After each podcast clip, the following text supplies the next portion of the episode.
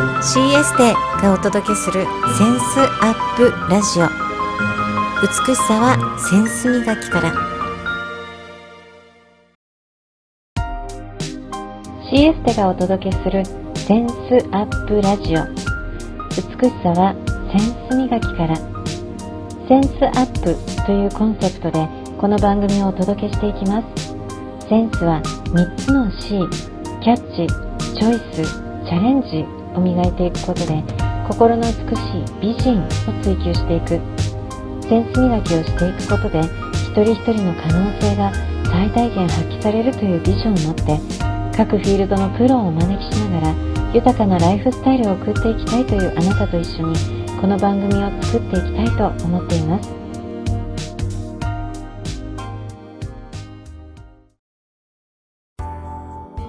センスアップラジオ。本日のゲスト安藤恵美さん奈良屋カフェ店主恵美さんをお招きしました。恵美さん来てくださりありがとうございます。前回のフェルト作家今野めぐみさんが恵美さんをつないでくださってセンスつなぎしてくださいました、はい、早速自己紹介お願いします。はじめまして。えっと私はえっと神奈川県箱根町えっと登山鉄道の宮の下の駅前で奈良屋カフェというカフェを経営しています。えっと、今年、えっと、来月、来月じゃない、来週23日でオープン14周年を迎えます。ゲストの方にセンスのネーミングをさせていただいているんですね。はい、今回は夫婦長年経営センスっていうことであの子育てをするように大切に経営をされているっていうことからこのネーミングつけさせていただきました。はい、夫婦の長年経営センスということでインタビューを進めていきます。よろしくお願いします。はい。はじめにこの奈良屋カフェについていろいろお聞きしたいです。まずこう、はい、お店で提供しているサービスが、はい、カフェ、ショップ、ギャラリー、足湯、大きくはこの4つでよろしかったですか？そうですね。はい。もうカフェ、ショップ、ギャラリー、足湯っていうことで、足湯っていうのがまさにこの箱根の地を象徴しているのかなとか、特あの、はい、特徴的だなっていう印象を持ちました。はい、サービス内容でおおすすめの30代40代の女性の方リスナーさんがその年代が多いっていうことでこんなことがおすすめですっていうおすすめポイントとかお聞きしたいです。あのカフェでのおすすめカフェに来た時のお過ごし方のおすすめポイント、そうですね。はい。はい、と奈良屋カフェはあのさっき足湯って春菜さんおっしゃってくれたんですけど、はい、あのお客さんあの電車から降りて降りた道づカフェがあるんですけどそこに足湯が現れて、あの、はい、あ足湯があるっていう感じで皆さんっていうようにカフェに入ってきてくださるんです。でもちろんあそうなんですよね。それでもちろん足湯は足湯ですごくあの素敵な場所で素敵なところでっていうのは、えーと、体を全身抜いて、はい、あの入る日帰り温泉とかだと、はい、やっぱりこう男女一緒に入れなかったり、うん、ご家族で入れなかったりあと、うん、すると思うんですけど足湯だと本当にもう気軽に入れるんですよね。でそうですね、そうなんです。それですごく思っているのはなんか人ちょっと靴下脱ぐだけなんですけどそうするとなんか なんていうのかな。少し気持ちが気持ちも一枚剥がれるんですよね。そうするとこう、はい、いつもいるメンバーの中での話が少しなんかリラックスしたものになったり、うん、あとは今はちょっとコロナなのでそういうことは少ないんですけどお客さん同士の距離が近くなる。でどこから来たんですか？っていうような会話が始まって、うん、あのなんていうのかな？ちょっとうまく言えないんですけど お他のお店に行って別のお客さんと会話するっていう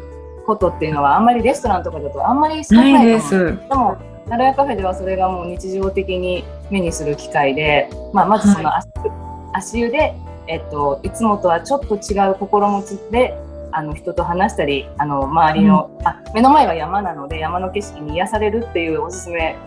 おすすめのその過ごし方の一つですよね。でも私は実は足湯だけがカフェの魅力だと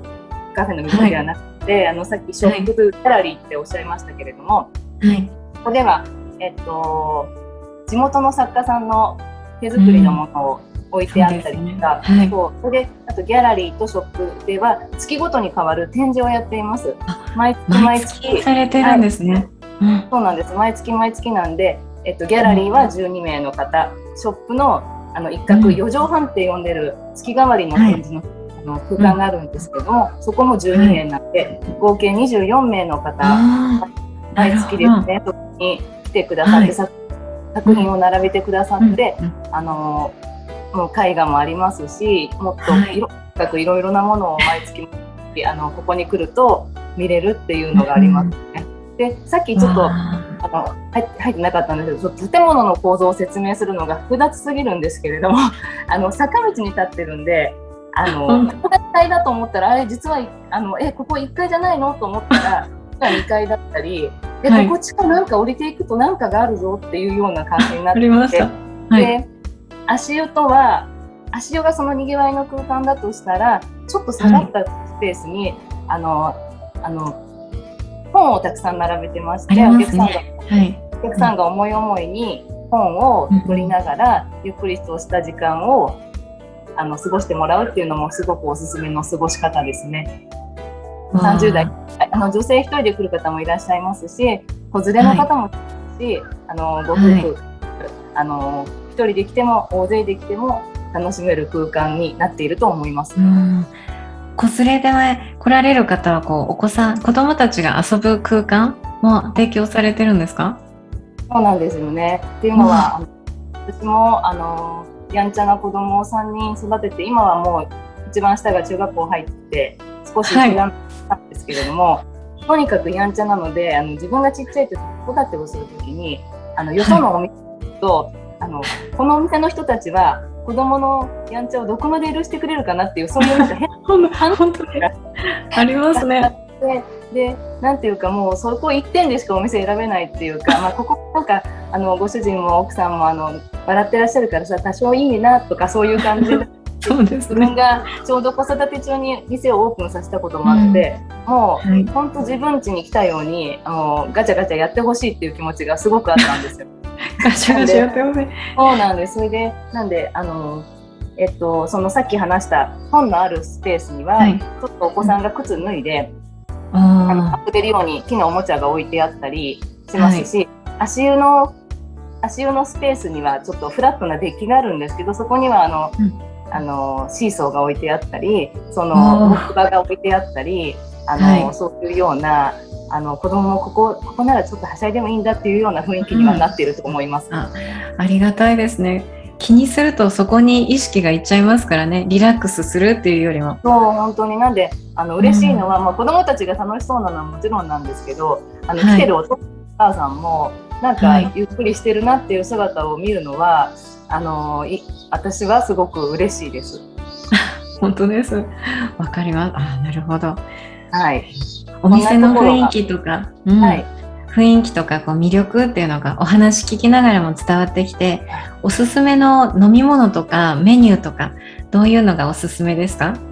えー、っとですまずあのメニュー飲み物に関して言うと、はい、あの私も主人も飲食の経験があのゼロでもいきなりカフェスタート、書かれてましたねブログに。はい、なんであの一番大事にしているものことはあの自分たちが美味しいと思ったものを 観光観光地価格ではなくて適正価格で出すっていうのをまずそれを第一にしてます。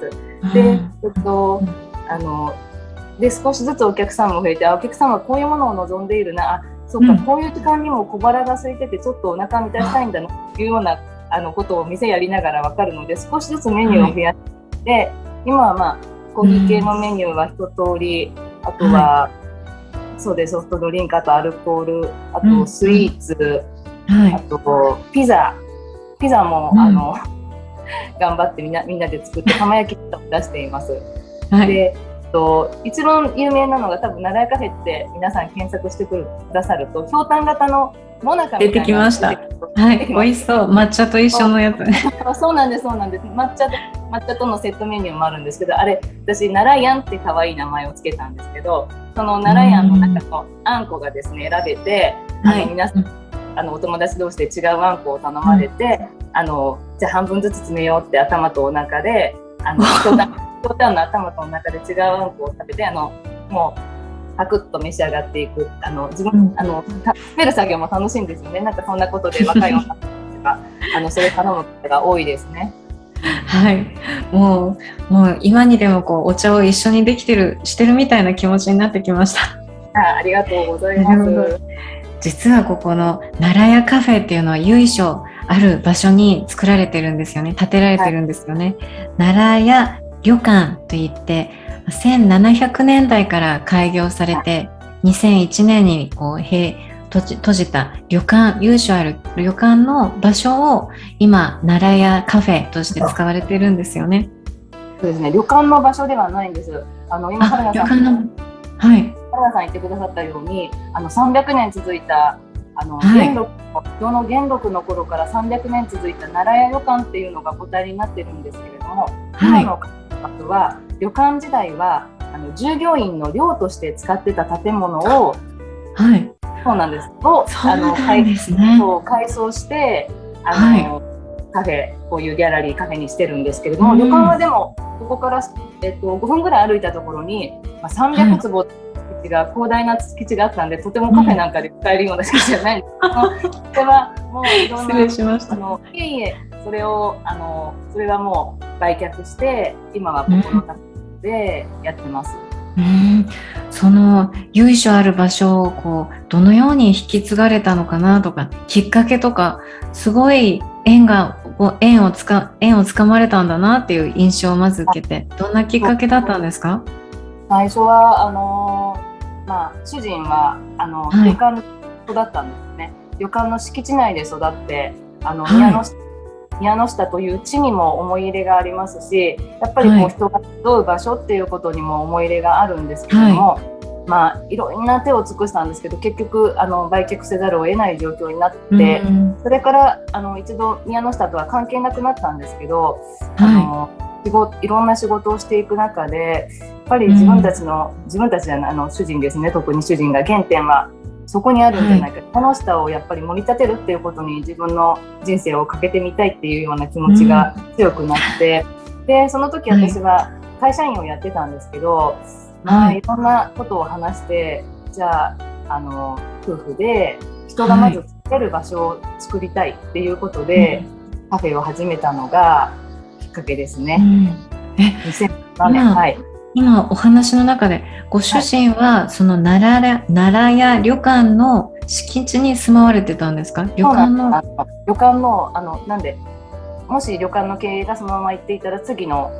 旅館を経営を引き継ぐあそうだったんですね。そうなんです。しかもあの旅館はあのその300年続いてたんであの、ね、代々の名前を襲名して、はい、主人で14代目になる予定でした。うん、あなるほど。お今年14周年そして14代目。何かつながる14でつながる年ですね。でたまたまそこであの私がなんで結婚した時は旅館がもう閉館後だったんで、はい、私は奈良旅館というものに泊まったことはないないんですけれども、はい、あのまあ、あの敷地はよあのよくわかりますしこんな広いところであのなんで私にとっては義理のお父さんとお母さんですね。あの経営してて、あの、ご苦労苦労もあっただろうしって思うようなことはいろいろありますけれども今は父も母も元気でたまに私たちが経営しているカフェに来てあの あのゆっくりしてってくれるのであの黒いもんですね。うん、うん、きっとこう古古くからつなつながれてきて新しい現代風にこう引き継がれて新しく育まれていくっていうそんな印象を受けました。奈良屋カフェの、はい、今、まあ、唯一、こう、縁ご縁があって、カフェにされて、で、始まって、で、のカフェのこれから、いろいろこうカフェを作る、こう、建設というか改造したい、改装されたりっていう期間もあったってブログで拝見してます。はい、その時のエピソード、またこれからの奈良屋カフェについてもお伺いしたいです。はい、そうですね。えっ、ー、と、そのさっきもお話ししたように飲食の経験もない私たちがいるのにあたってやっぱりあの頼りになったのは、えっとはい、友人たちですね。なんかいろんなところで友人たちが助けてくれてたまたま今、はい、あのこのカフェを始めたのもあの、主人の中学校の同級生のですね。あのえっとこうこういうことを始めようと思ってるんだっていうようなことを話した時に、はい。いやここ絶対面白いことになるってあこうしてくれてあの、はいでその時彼も少し時間があったこともあって私とうんそのせ設計の彼と主人と3人で、えっと、改装解体はほぼ自分あ建物の枠は残したんですよ。内部の解体はほぼ3人やったんですよね。えでそうなんですよね。でそこからもちろんあの低予算でやってくれる大工さんと知り合ったりとか、はなんかいろんな縁があって、現在成り立っていてあのそれは今もいろんなところを改装中なんですけどそれもそういうい。い仲間、あの過去あの巡り会えてあのやってってるっていうふうにはすごい思います。でもそれはもともと始まればうん。友人つながりから始まっていった、うん。そういうご縁ですね。あこんなことやってみたいんだ。あそれ絶対やった方がいいよっていう友人の存在、大きいです大きかった大きいです。ね。にあの絶対面白いことになるって私は最初そんなあの子供もいるしそんなんで生活成り立っていくのかって、あはの不安もあ不安の方が大きかったんですけどいはい。いやこんな言葉にも後押しされましたし、うん。あの長い通勤距離あので短時間子供を預けてっていう中で、うん。なんかこのあの主人の夢に乗っかろう乗っかって一緒にやっていきたいって思ったのが最初ですねスタートとしては。本当ですねそういうスタートがあって改装作業もブログを拝見すると自分たちでできることはもうとことん自分たちでやってプロの手でしかできないところだけプロに頼んだってされてて、ほとんど自分たちでされたんですよね。いや、ほとんどではないんですけど、面白くってあの、もう古い建物なんで、壊してみると、あ、ここ、やっぱりちょっと思ったのとは違くて、傷んでるなとかあるんで、はい。その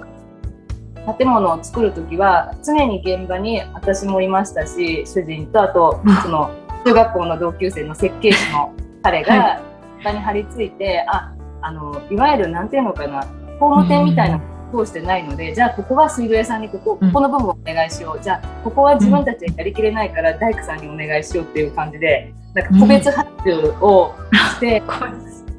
っていう感じ。そう。それで、うんなんで、なんそれのいいところは、もう私もあの主人はちょっと大学時代建築もかじっていたんですけれども、あの私は全然その畑違いのことをやってたんですけれどもなんかはい、あの、うんここがちょっと例えば別のやり方があったかもしれないけれども私たちはいつもその工程を見ているので 全て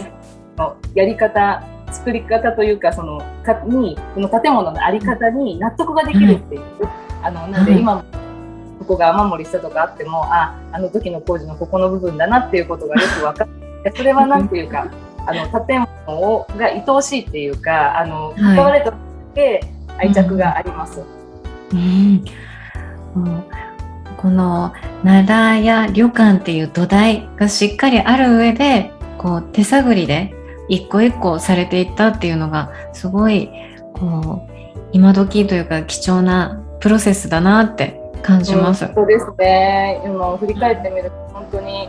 夢のようなあの不安の方が大きかったですけど思い返してみればあのいろんなことがありながらもこうやって今お客さんが来てくれてあの、一歩ずつ階段を上がっていったなっていうふうには思います。ああ。そんな始まりがあってプロセスがあってこれからの奈良屋計画というかどんはい。なお店にしていきたいんですか、えっと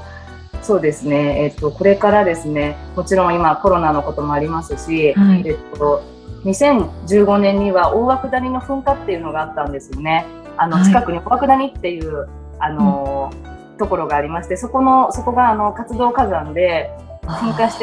て住人が住民の人がちょっと避難するような時期もあったり、あとはですね2019年の10月に台風19号っていうのがありましたよね。あでその19号で登山鉄道今大事なライフラインである登山鉄道があのはい。寸断したんです。っていうようなこともこの14年の間には本当にあの自然災害も含めてあのいろんなことがあったんですけどまあ落ち込むんですよね、落ちこお客さん来なくなって落ち込むんですけどもう落ち込んでもいられないし、そういう時こそ手を動かして何かやろうって言って少しずつあの、改装を進めてきています。で今、えー、っと今あのコロナの影響もあってですね、あの足湯があの前そのコロナの前はですね本当足湯はもうぎっしり小さな足湯に20人ぐらい入ってもらってて隣の人とこんなに入れるんですね。隣の人との距離も近くってこう肘がぶつかり合うような状態で詰め詰めっと入ってたんですけど、うん、やっぱりこれからちょっとまたコロナが終わったとしても、そこはちょっと変わりそうな気がしていて、うん、適度なやっぱり距離がディスタンスが必要なので、今ですねあの足湯を拡張しています。あはいで大きさですよね。そうなんです。もともともう足を待ってるお客さんもいるってことでその必要性は感じてたんですけど、うん、この、うん、あのコロナの出来事があっていやもうこれはこの時期でやるしかないねって言ってあの、うん、今足湯の改装工あ拡張工事をしています。で、はい、はい、それがまず一つ目ですね。で、あとえっといろいろあのここ数年あのこれからのカフェの業務形態を考えるのにあたって新しいことをしようっていうふうにあの思っているんですけどそれが今度はあのサウナの営業を考えています。新しい新しいチャレンジですね。それで、えっと、今、えっとえっと、皆さんに少しご協力クラウドファンディングでちょっと資金を集めてご協力してくださる方がいて、はい、で、えっと、その資金を資金とあとは銀行から今借りるのは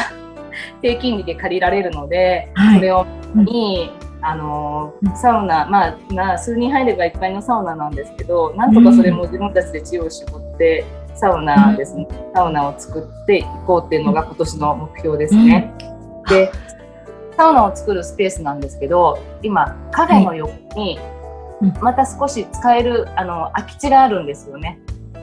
空き地なんです。でそこにあのそこにそれは宮の下の駅から降りてすぐなんですけどあの、はい、温泉がそこ出ているのでこうちょっと温泉ちょっとフラットなスペースを作りつつあの、はい、駅降り方が駅降りて方方がこうなんかあこんなところに開けたスペースがあるって言ってこうちょっと降りてきてもらえるようなその温泉テラスっていうのを作る予定で動いています。なるほど。そうですね。これも先ほどのこうピザ新メニューの話と通じるようにこの訪れる人たちにとってニーズ必要があるなって感じられてこれを作っていこうってされるんですもんね。そうですね。なんかそうなんです。あのなあの奈良屋カフェは割あのここ十何年で割と知名度も上がってきましてよく2号店やればいいじゃんっていうようなあの、はい、言ってくれる方もいるんですけど私たちは全然そうは思ってなくて、はい、あの宮の下のここにあるから奈良屋カフェであって。うん、で、まあ、もともとこのショップを作ったのもギャラリーを作ったのも、うん、まあ、足湯は最初からあったんですけど、はい、あのあそこにあと本のスペースを作ったのも、うん、あのここに来るお客さんが、あのとにかく楽しめるあの少しちょっとした非日常を味わえるようなその空間づくりをしたいなっていうのがあの気持ちの原点があってですね、うん、あのなんで、はい、あのそうですね。あの30代40の方はもちろん私たちもその世代なんでそこはばっちりはまると思うんですけど、本、当、小学校の子が来ても、おばあちゃんが来ても外国人が来てもいろんな、うん、どんな方が来てもあなんかこことこんな過ごし方ができるなっていうような過ごし方ができるようなそんなカフェというかそのもう空間ですね。そういうものを目指しています。はい。サウナ足湯の拡張そしてサウナのこう実現。楽しみですね。ございます。頑張ります。はい。わ皆さんから必要とされてるしきっとそこをサウナを利用することで皆さんもあやっぱり来てよかったこれ欲しかったっていう実感を持って帰っていただけますね。そうですねそうだとあのそうなるのを目指して、また一頑張りでね。人頑張りそうですね。今までこう奈良屋カフェについていろいろお話を伺いました。これからはご夫婦と奈良屋カフェということでトピックを変えて、はい、えーはい、お話聞かせてください、はい、奈良屋カフェの思いということでこれ実はご夫婦で視点が違うっていうのを拝見しました。ご主人の視点、エミさんの視点っていうのであのその視点についてお話聞きたいです。はいもう視点というかですねあの 私と私と主人はあのあの本当に違うんですよね。あの性格あの性格も物事のやり方も全然タイプ違うんですよね。それであのお互いにイラッとすることもせあのすごくたあるんですけどな長いで見てみ長い目で見てみるとこの私と主人の性格の違い性格の違いがいろいろうまく作用しているなっていうふうにはあの冷静になってくるとね喧嘩してる時はそんなふうには思わないんですけど、って思います。あのそうですね。あのただうんとやり方や性格は違うんも、はい。うん、良いとするものとかこう目指しているものっていう、うん、なんかそれはまあぼんやりとしているものなんですけど、うん、そこが、うん、あの似てる似てるんです。なのでやり方は違うんですけれども、はい、でどうしてそういうやり方するのよとかいうことにもなるんですけど まあこういうものだよね自分たちが目指しているものはっていうところはぶれてないので、うん、なんとかあの 14年やってこれたんだと思います。ああ目指してるもの見てる方向は同じっていうところがやり方とかペースとか違い違ってもあの OK ってことですね。そういうの、ね、違いは OK。ね、なるほど。ご主人の視点が旅人のつらつ、えー、集うラウンジ、まあ、訪れる人にとってのこうラウンジ的存在になりたい。はい、でエミさんの視点がもう一人の愛しい我が子、まあ、子供を育てると言ってるような、愛しいってさっきから何回もおっしゃってたように、はい、またこれも全然違う視点だなって思って。そうですね、そうですね。今日はエミさんにインタビューをしているっていうことで、はい、あのこのカフェがもう一人の我が子っていうことで、まあ、カフェ自体を育てている子育てしているっていうのを感じて、まあ、幸せなエピソードとか、はい、大変だったエピソードとか聞きたいなって感じました。そうですね。もうあんまり覚えてないんですけどあの今あの私子供が3人いるってさっきも話したんですけど、はいあの真ん中の子が、えーと、3ヶ月の時にここをオープンしたんですよね。はい、でえっ、ー、となのでその真ん中の子がちっちゃい時のことを思い出そうとしてもどうやって毎日やってたんだろうなっていう感じであの思い出せないぐらい毎日毎日も必死でやってきたと思うんですけどあの、うん、ななんだろうな。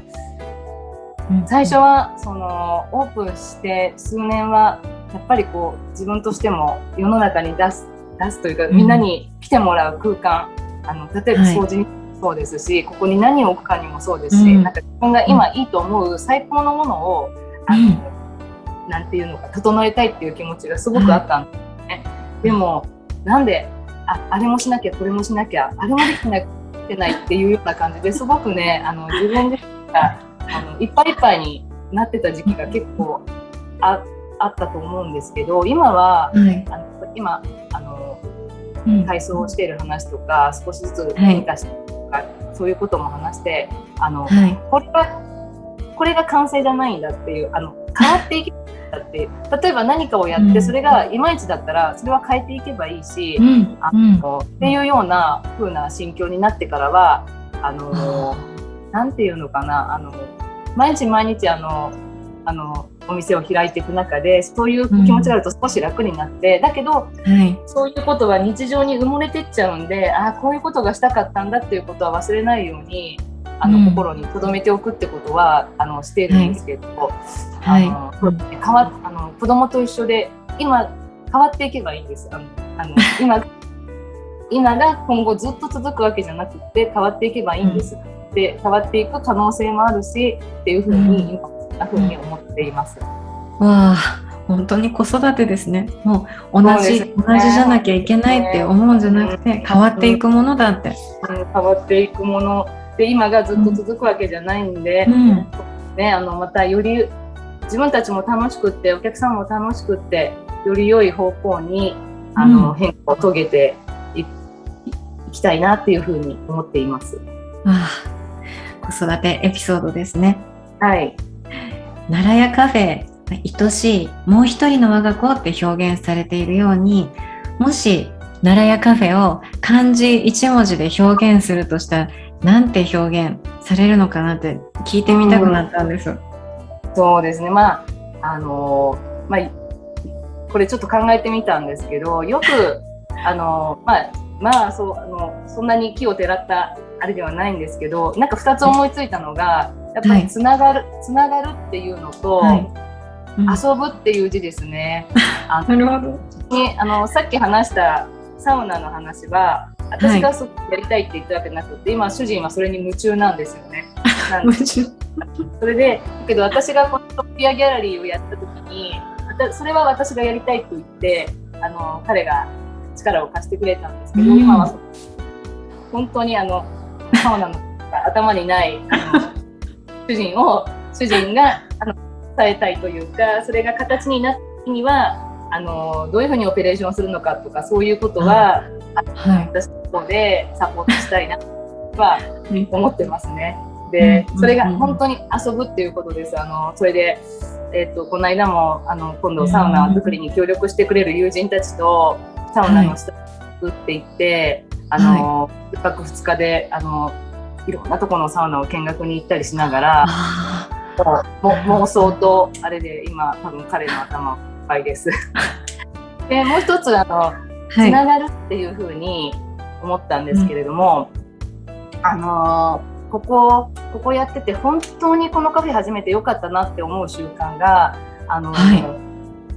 あのお客さんを見ていると例えばさっきも話したように足湯に入った足湯に入った人たちが隣同士で何気なくこう会話をしていることとかそういうのを、うん、あの通りすがりに見ることとかあとはここで、うん、あの作家さんのものを並べてますけどあの私がその、もちろん作り手の方とあの、の作品を手に取ってこれはどうやって作ってんのかとか、その人の,、あの工房に行かしてもらってその過程を知ることもそう。それも、あの私とその彼彼女とのつながりですよね。であとはお客さんがその作家さんの作品とつながることもそうですしあのもちろんそのここに大工さんや、この多くの協力してくれるみんなとも含めて、もちろんそれでその核にはスタッフのみんなもいるんですけどやっぱつながるっていうことが、うん、あの嬉しいなっていうふうにこのカフェを始めてて思います。本当ですね。漢字一文字っていうので2つも出していただいてつながると遊ぶですね、はい、ありがとうございます、えー、それでは夫婦長年経営センスっていうセンスをネーミングさせていただいて、はい、いろいろお聞きしたいです、まずこう夫婦で経営されるっていうことについて役割とか一緒に軸としている考え方とかどういう風にされてるのかなっていうのをパッと思うことありましたら、はい。役割はもうあのさっきも言ったように本当に性格が違うんで私が得意なことと彼が得意なことがもう分け、うん、違うので、うん、物事をそこは私がやった方が効率がいいとかもうそこは私できないからっていうようなことで、うん、あのまあ、カフェの発注とかそういう細かいことを言うとそういうこととか、まあ、そういうあのうまくそこは分業ができています。はい、うん、でもたまにはそれってさあのうちの仕事だよねとか言って喧嘩になることも、家事と一緒ですね。本当だ。家事と一緒だ。あだからもう当たり前じゃなくてこう得意だからやこうこっちが担当してるとかそう、ね,、いう発想が必要なんですね。そうですね。私ねあの、で私にもできないことはあるしあの彼にも苦手なことはあるっていうことで、まあ、補い合って、うん、そこに感謝の気持ちを忘れずにやっていきたいなと思います。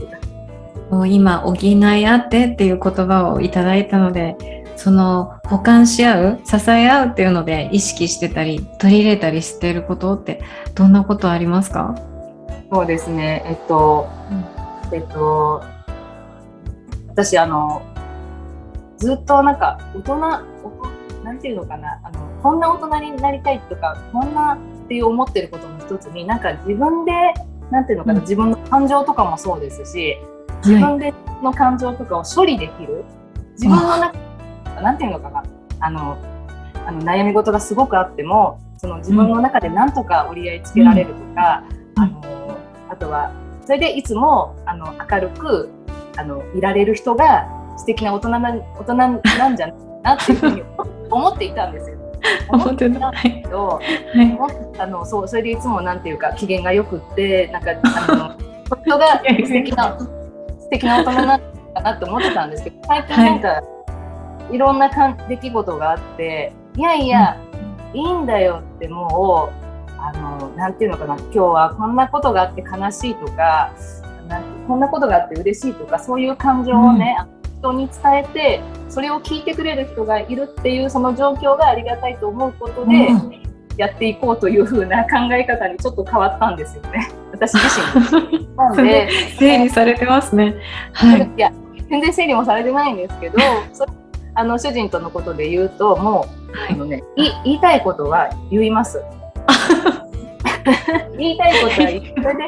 なんていうのかな。であの仕事のことだしいろいろなんですけどそれで主人もこういうふうに思っててって言ってくれたらまたそこで違う視点がちょっとできるんですよね。なんで、もうここはここは私の仕事だからここはあなたの仕事だからって言って分け、うん、あの完璧に分けるんじゃなくって、うん、あの日々のねあの日々の日常のせあの仕事を回す生活の中でもや今日のあの、うん、ことをこういうふうに思うんだけどっていうようなことを思ったことは、あの、聞いて聞いてもらって、例えばそのお客さんね、お客さんの対応にとっても今日あのあの時あのお客さんこういうことだけど、私はこう思うんだけどどうどう思った？すごい。そういう細やかなことも話し合うんですね。そういうようなことも、うん、私はなんかどっちかっていうと黙ってられないタイプなんで 聞いてもらう方が多いんですけどでもあの主人も主人でこう思ってるってことを言ってもらうとそうか私とは別の視点でカフェのことをこういうふうに考えているんだなっていうのもあって、あの、はい、あの言いたいことは言う。意識取り入れということは言いたいことは言う言い合うっていうことですね。それであの、まあ、ペースが違うんで相手のを認められるように、あのなりたい。それは言えないのであのなりたいというふうにあので私のできないところももちろん補ってもらってるし私たちのことはあの全面的に協力するよっていうことでやっていきたいと思って 意思も入っている感じです。そうですね。半分意思ですね。そんな中で今年14年目経営されて14年目ということと、はい、長く続けていくっていうことで違うお互い違うものを持ってるけれども違いだけで終わってないし、で新しいものも変化に応じて生み出していったりに必要に応じて生み出していくっていうのを違う2人が一緒にいるけれどもそれが、まあ、円満ですね。えこううまく回っていく。常に回っていくっていうのをこうコツというかあこれがコツじゃないかなとか感じられることを聞きたいです。コツかもう毎日毎日やっていくだけですよ。毎日毎日毎日毎日あの何ですかねただすごく救われてるのはどんな暇な日でもやっぱりお客さんが来てくれるんですよね。でもあ多分誰にでもあると思うんですけど、はい、今日体調が悪いとかもそうですしあの、うん、気分が上がらないっていう日もそうですけど、うん、それでもなんとかカフェに行ってお客さんとと話してあの対応していくうちにまあそのネガティブな気分も紛れていくっていうか、うん、は人とつながっていくことで。そう,、はい、そうです、あとあの、まあ、その今の質問の答えになってるかどうかわかんないんですけど、多分あのここにカフェにいらっしゃるお客さんでももう全てが全て最高ハッピーっていう人ばっかりじゃないと思うんですよね。あの例えばねあのいろいろなものを抱えてきている人たちがな、な何かの縁でここに来てくれたっていう人たちが、やっぱりここのここの場所であのリラックスして過ごしてほしい、そしてまた、あの日常に戻って、あの少しなんていうのかなまた踏ん張れるような、そんな風な何かを、うん、なんかこの箱根の自然なのか、うん、何かカフェのどっかのそういう作りなのかなんかわかんないですけど、そういうものを受け取ってくれたらいいなっていう気持ちで接客はしています。あそれがさっきの質問にも通じることなんだなって感じます。うん、そうですね。そうですよね、ね、誰かにとって自分の体調や状態が万全でなかったとしても続けていくことでそこに来た方たちのこう踏ん張る活力になったり、あやっぱり頑張ろうとかそういう気持ちになったらエネルギーになりますもんね。そうですね。であのお客さんの顔見てても、うん、なんか来た時はやっぱちょっとあれなんかあったかな元気ないなって思って少しなんか足湯に入ると、はい、あのほぐれるっていうようなあの、うん、あの表情の変化を感じたり中にはあのなんかこう一言あのお店の人に言いたいなと思う気持ちであの今日実はあの、うん、いろんなもこういうことがあったんですけどあの、はい、ここでちょっとあの時間を過ごしたらなんかちょっと気分転換できましたって言ってくれるようなお客さんがいらっしゃったりするのは、うんはい、あのとても、なんかあのやりがいを感じるとか、ね、少しやその役に立ててるのかなっていう意味では、うん、そういうのが嬉しいですね。うん、まあ多分私が人が好きなんですよね。あの多分すごい感じます。うん、そんなこう違いを乗り越えて違いがあっても新しいものを生み出し続けていく源泉がそのお客様こうカフェにあるんだなっていうのを感じました。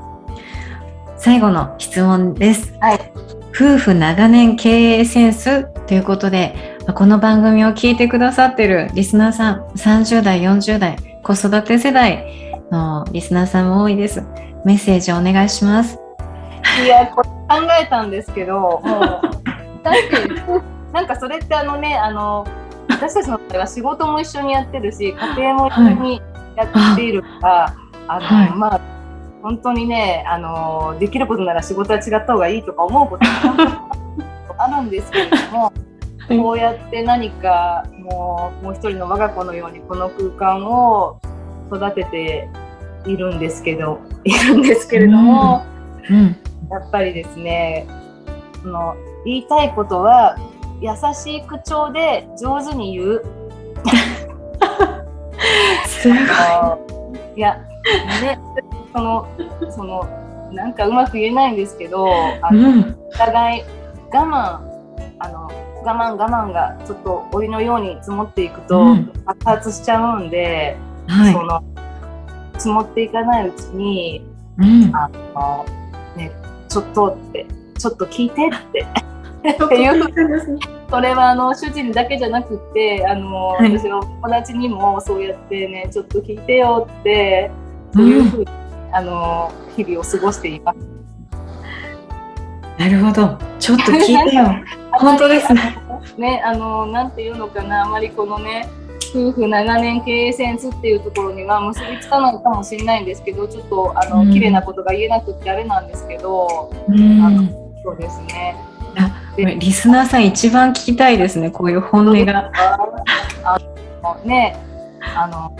いろいろねあの今は言える相手が目の前にいるっていう感謝の気持ちは忘れそれは忘れないようにいたいなとは思いますけど、うん、あの言える相手がいるっていうのは幸せなことですよね。本当ですね。もうちょっと聞いてよ夫婦長年経営センス。可愛らしい感じ。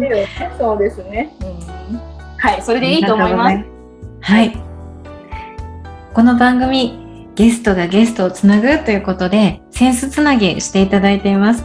はい。エミさん、次のゲストつなぎお願いできますか ?OK です。センスアップ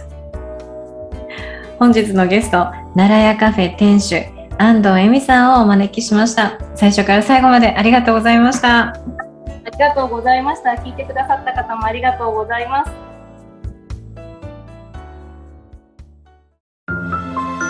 CS でがお届けするセンスアップラジオ。